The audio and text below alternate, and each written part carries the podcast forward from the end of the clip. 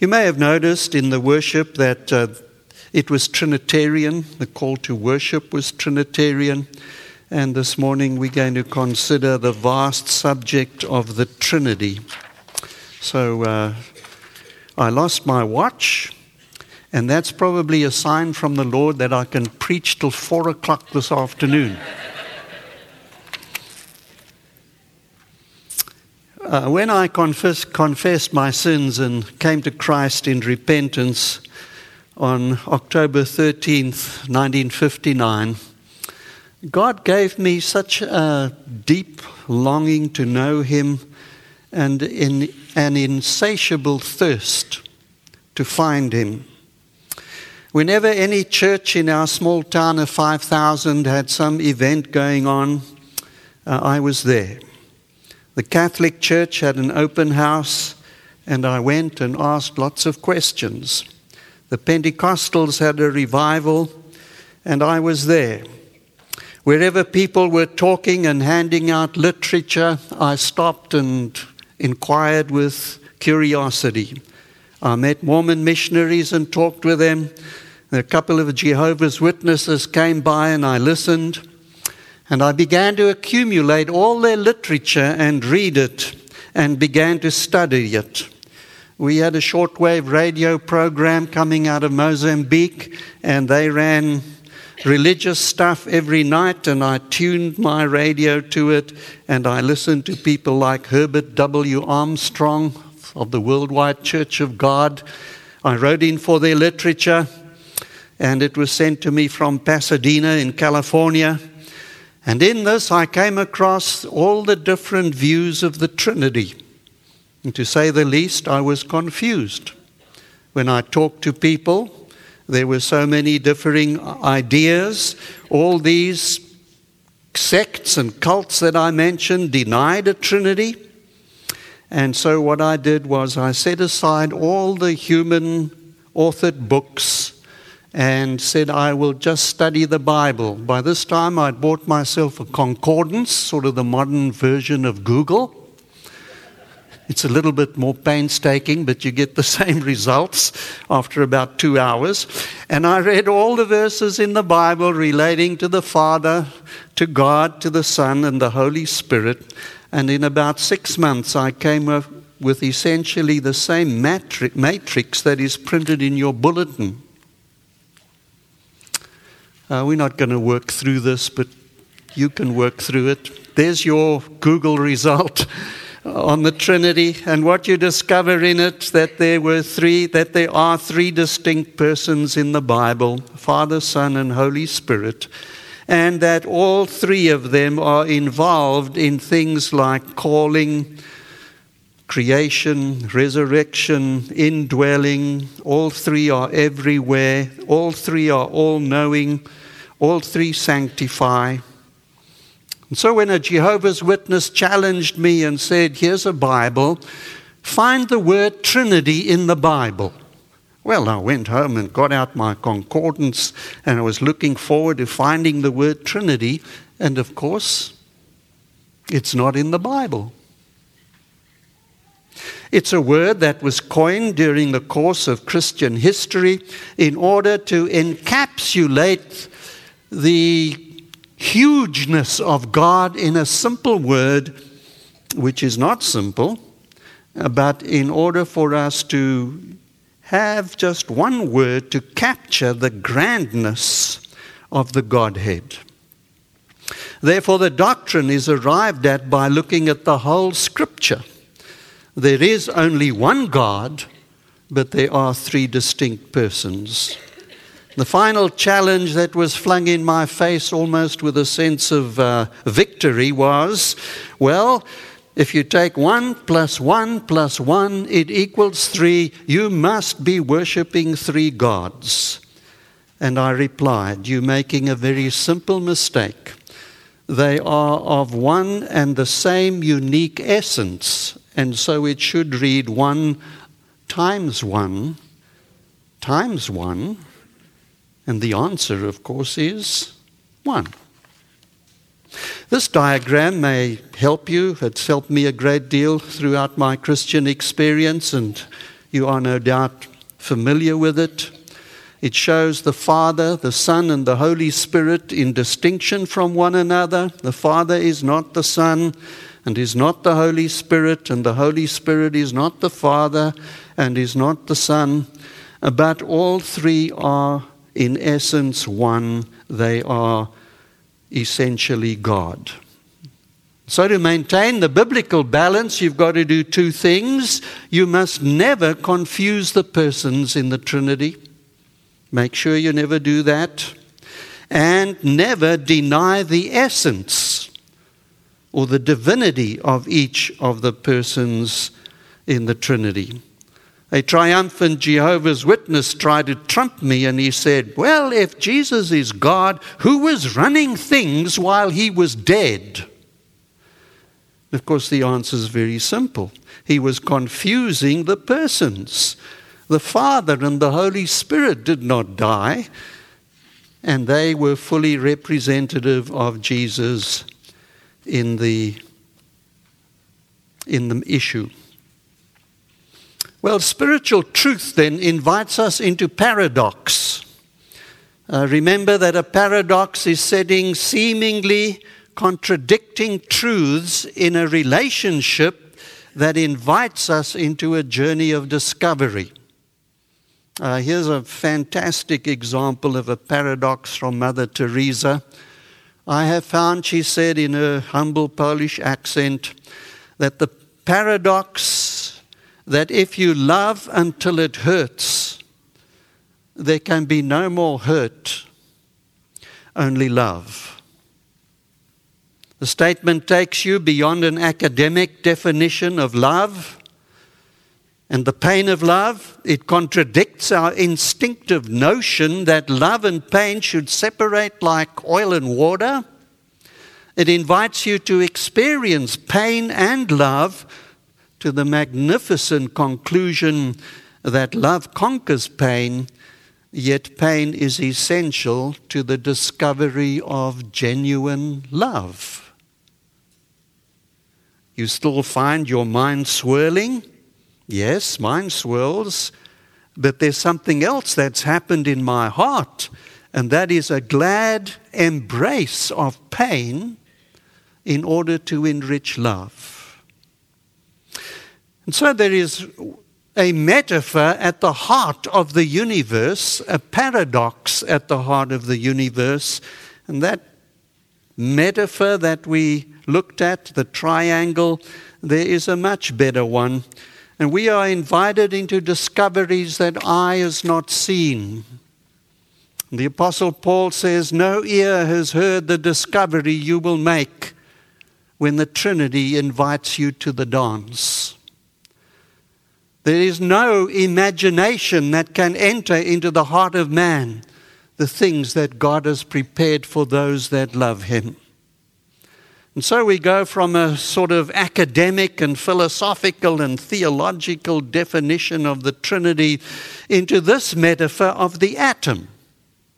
The basic building block of the universe is this atom, and here are the particles in the atom. And uh, what a wonderful metaphor for the Trinity this is. There is a, nutri- a nucleus which is made up of positively charged protons and neutral neutrons, and in a dance around the nucleus are the negatively charged electrons. Isn't that interesting that that's the basic building block of the universe and it expounds the Trinity?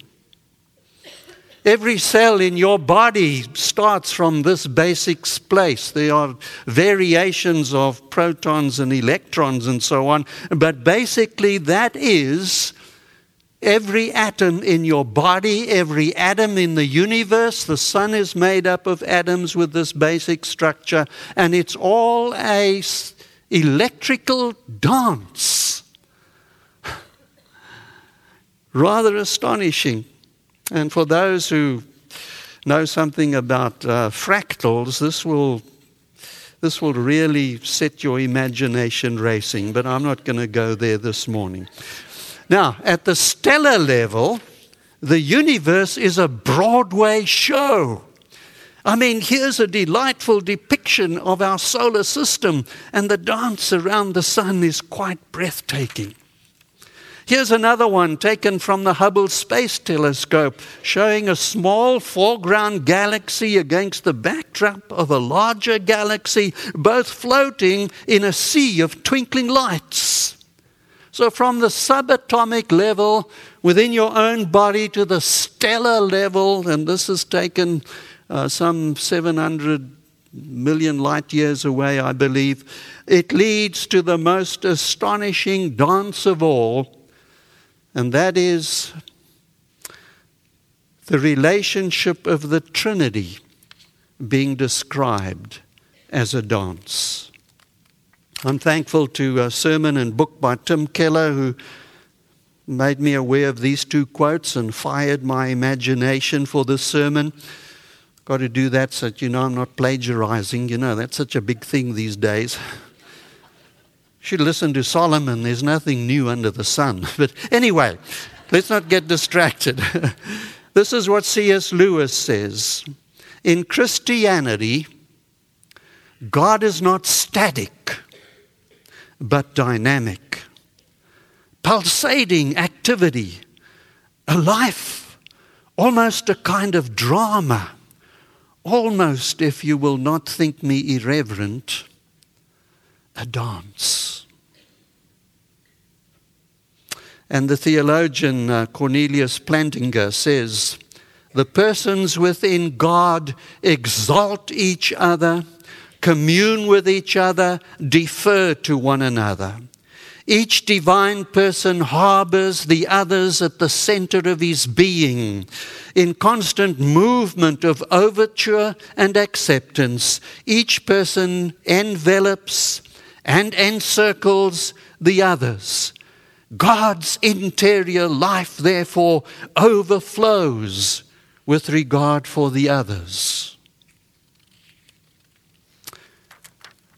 And John Samaan, who wrote a newsletter, we call it a blog these days, called Servants Among the Poor, says this Within the very nature of God is a divine rhythm or pattern of continuous giving and receiving. Not only love, but also glory, honor, life, each in its fullness. Think about it for a minute. God the Father loves and delights in the Son. Jesus receives that love and pleases his Father as an obedient and loving Son, while the Spirit glorifies both the Father and the Son.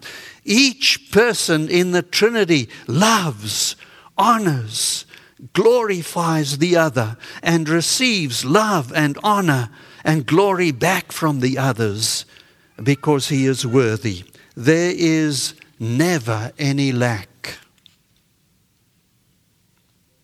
Now, the astonishing thing is that we are invited into this Trinitarian dance. So, hear the word of Jesus from John chapter 17 he's praying his high priestly prayer and expounding in his prayer the will of God for the called or the church. He says, I do not ask for these, that is, the apostles only, but also for those who will believe in me through their word, that they may all be one just as you, Father, are in me and I in you, that they also may be in us, so that the world may believe that you have sent me. The glory that you have given me, I have given to them, that they may be one even as we are one. I in them, and you in me that they may become perfectly one, so that the world may know that you sent me and loved them even as you loved me. Father, I desire that they also, whom you have given me, may be with me where I am, to see my glory that you have given me, because you loved me, even though the world does not know you. I know you. And these know that you have sent me. I made known to them your name, and I will continue to make it known that the love which you have loved me may be in them and I in them. Well, that's not just an invitation, it's actually an explanation, isn't it? It's describing Green Tree Church. That's actually describing you in your community group. That's actually describing your marriage. That's describing the men's pig roast. It's describing the women's teaching ministry and the fellowship that they have in their groups and all the things they arrange. But it's also an invitation because it's inviting us to understand and to celebrate and enjoy the dance. Now, of course, we feel hesitant. Who am I that I should join the Trinity in their dance? And I may well ask this question if God is an eternal, in an eternally satisfying dance, why in the heavens would He be interested in me?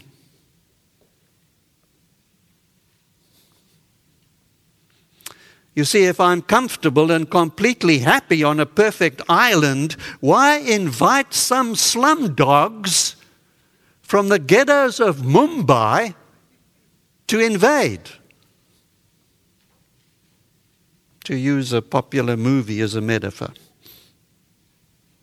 They're going to wreck my perfect island. Well, think of it in this way. For the creation, you just need one. I can go into my workshop and work away and create something on my own. But for there to be love, there need to be two people. And so I won't experience love in the workshop. I'll go into the living room and sit down next to my wife. And for there to be joy, you need three. So when the two of us are having joy in each other, we want to share it, and so we go look for someone to share our joy with. And the answer is then that God invites us in because His love is not self centered. Any self centered love is pure narcissism. An ugly word with ugly connotations and with ego brimming and invading and manipulating. But that's not the love of God.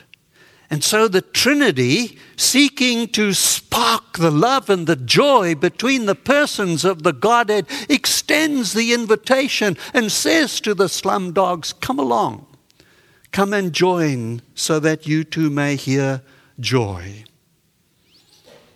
Now, if you were listening carefully to the prayer of Jesus in John chapter 17, you will have picked up the idea of glory. Father, you have given me your glory, and I'm going to share your glory with them. And glory then enters the picture. Uh, in our worship this morning, we sang a lot about the holiness of God, and holiness and glory are linked together in this way that the glory of God, the holiness of God, is seen in the shining of His attributes so that the glory of His holiness becomes observable. You sang, Holy, Holy, Holy. Do you even think, gee, what does that actually mean? Well, it means that the attributes of God will shine in such a way that God's magnificence will become radiant, and we will experience the full spectrum of His being. So here's a, a way to look, a bit, look at it. Here is the spectrum of visible light. It's not a very clear slide, and I apologize for that. Um, I got it off missionscience.nasa.government, so blame them. you have the seven colors of the rainbow in the spectrum of visible light. Each color is adding glory to the sun's radiance. And when we expose the attributes of God as rays of His glory, we would come up with things like His eternality, His mercy, goodness, and I've highlighted the important ones for us this morning His mercy, His goodness, His grace, and His love. Each of these then illuminate not just our ignorance, but draw us into His radiance. And when God says, I want to show my glory to the world, He wants to show the world things like His mercy, His goodness, His grace, and His love. And what's the best way of doing that? Well, let's invite some slum dogs in here and let's give them mercy, goodness, grace, and love. And that is why you are invited into the dance, because we link arms with the Trinity, and now we begin to exalt His glory. As we also learn the dance steps of mercy and goodness and grace and love and exercise those things with one another, glory is given to the Trinity and to the Godhead. Now we naturally shrink even from this invitation because, well, you know, it's a tuxedo event and all I have is rags. There must be a protocol. If you go to Buckingham Palace, they give you a two hour tutorial I believe even the White House, a two hour tutorial in where to stand, where not to stand, what not to say, and don't hug the Queen. And then there is my sin, my sin in the place of perfection. Isn't that going to destroy the perfection of the whole thing? And there's likely to be a security guard barring the way and throwing me out. Now, here's the remarkable thing God answers all those objections by phrasing the invitation in the form of a benediction. And here are the words that come to us. And these are words from Second Corinthians, the Corinthian church being a church in deep trouble. There was fighting and bickering and immorality and heresy and anything you can name that you dread in a church. The Corinthian church had it in full measure and flowing over.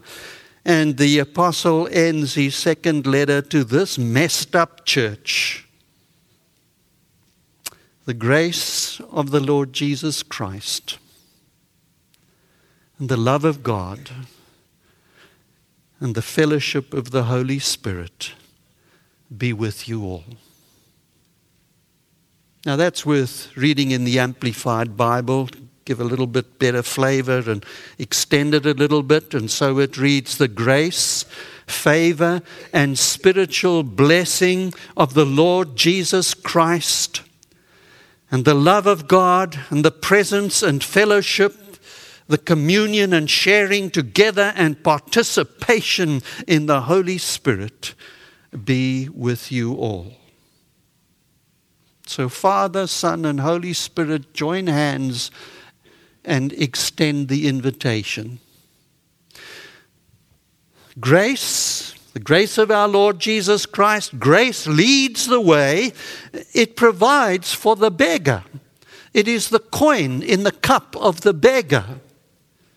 And of course, what Jesus throws into our cup is an unimaginable fortune and inheritance.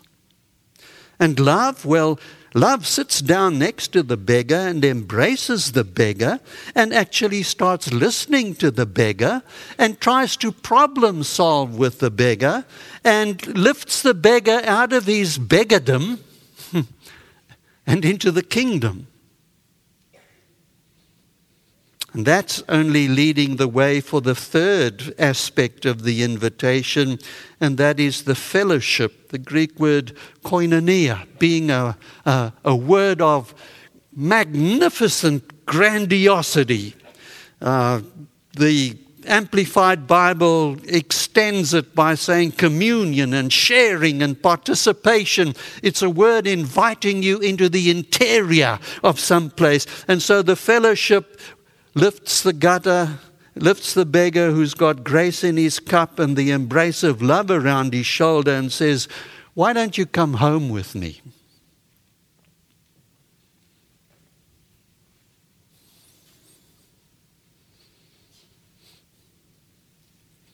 And when you go home with the Trinity, you get your own room in the mansion. They make space for you at the table the grace and the love and the fellowship continue as an ongoing dance. We don't think about our Christian experience in those terms, and I would say that's partly, for me anyway, my own thick skull. These things are hard to penetrate, but I need to think them and rethink them and digest them and make them mine so that I understand I'm not alone in this world. Even if I was in solitary confinement, I would not be alone because I'm dancing in the stars. And when I'm sad, there's a sad dance that the Holy Trinity invites you to. And they know sadness. The sadness of the suffering of this world weighs heavy on the heart of God so that He sent His Son to deal with it. Lonely. Jesus says, They all forsook me and fled. The cross was the loneliest place in the universe. Even the Father turned his face away in that moment. Betrayed. Well, Judas kissed me, and it was a kiss of betrayal. Frustrated. Well, I worked with these fishermen and they never seemed to get the message. Guilty. I've dealt with your guilt. There is a Redeemer, Jesus, God's own Son. Powerless. The Holy Spirit is the power of God unto salvation. Indifferent. Come on. Come in anyway. Jesus reaching out for you.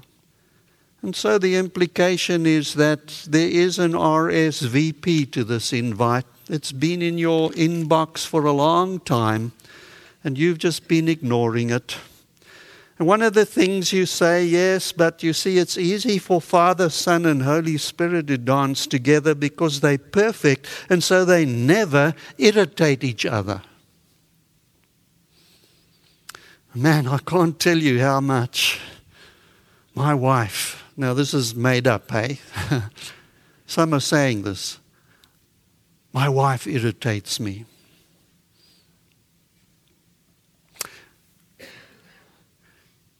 There are people and things in Green Tree Church that irritate me, so I don't want to dance. And we allow the irritation to envelop the relationship and become our identity so that we are irritated people. When you look in the mirror, you see irritation. You know what that looks like for yourself. I know what it looks like in my face, but uh, you know your own face. And so let me take this down to the very most practical level I can. There are ta- times when our lead pastor, Tom Ricks, irritates me. What's that? What do you say? No, no, I'm not going to tell you. I'll tell him.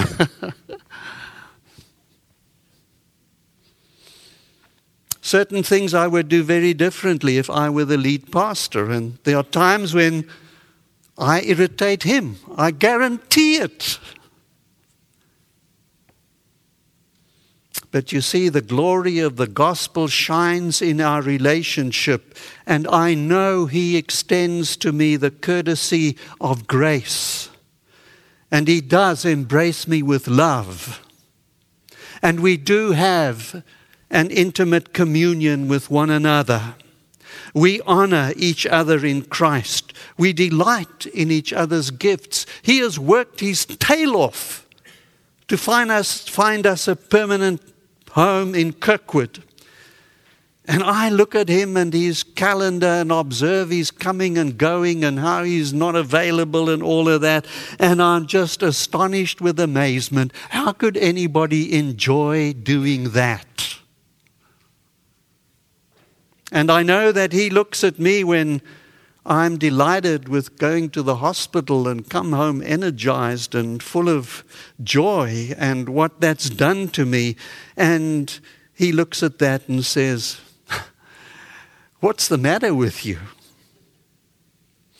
For you see, the dance of the Trinity invites us to enjoy each other's differences and giftedness and honor God in them and say to God, This is part of the richness of the Trinitarian dance. And so my irritation is swallowed up by the joy of the gifts of the congregation. The Father loses himself in the sacrifice of the Son. The Holy Spirit does not testify of himself, but of the Father and of the Son. And the Son says to the Father, I delight to do your will. And so, dear friend, with all the gentleness of God's great merciful heart, take the things that irritate you in your home in your neighborhood, in your workplace, in your church. And let the gospel glory shine like the warming rays of spring on that frigid zone of irritation. Extend forgiveness. Take delight in the fantastic love this congregation offers. Experience the joy of inviting people into the dance. Going the second mile in reconciling with everybody who offends you. And then let's see the truth of the prayer of Jesus. The world will know that you sent me. Because the world will see the Trinitarian dance in action before their very eyes. So here is the closing paradox.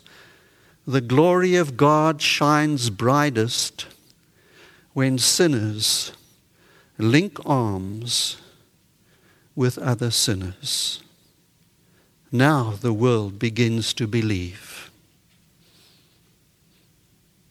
I'm going to give you a moment to pray in quietness. First thing you will want to do is say, Thank you, O my Father, for inviting me through your Son and in the power of the Holy Spirit into this dance. Maybe you've never accepted the invitation and you'll do it right now, this morning at Thanksgiving.